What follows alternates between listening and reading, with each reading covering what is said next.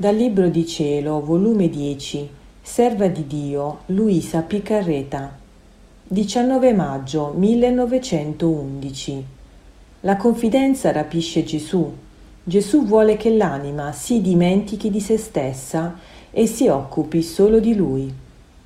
Continuando il mio solito stato, il mio sempre amabile Gesù si faceva vedere tutto afflitto e io mi stavo intorno a lui tutta a compatirlo, ad amarlo, abbracciarlo e consolarlo con tutta la pienezza della confidenza.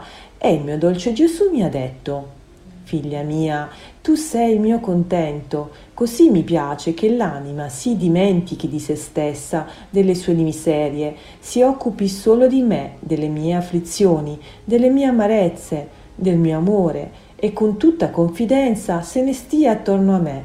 Questa confidenza mi rapisce il cuore e mi inonda di tanta gioia che come l'anima dimentica tutta sé per me, così io dimentico tutto per lei e la faccio una sola cosa per me e giungo non solo a darle, ma a farle prendere ciò che vuole.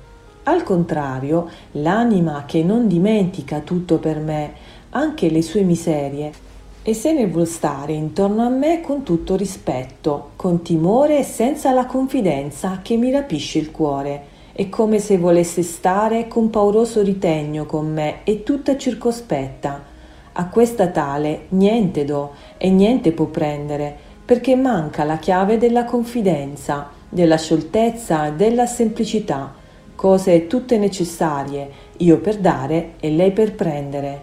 Quindi con le miserie viene e con le miserie resta.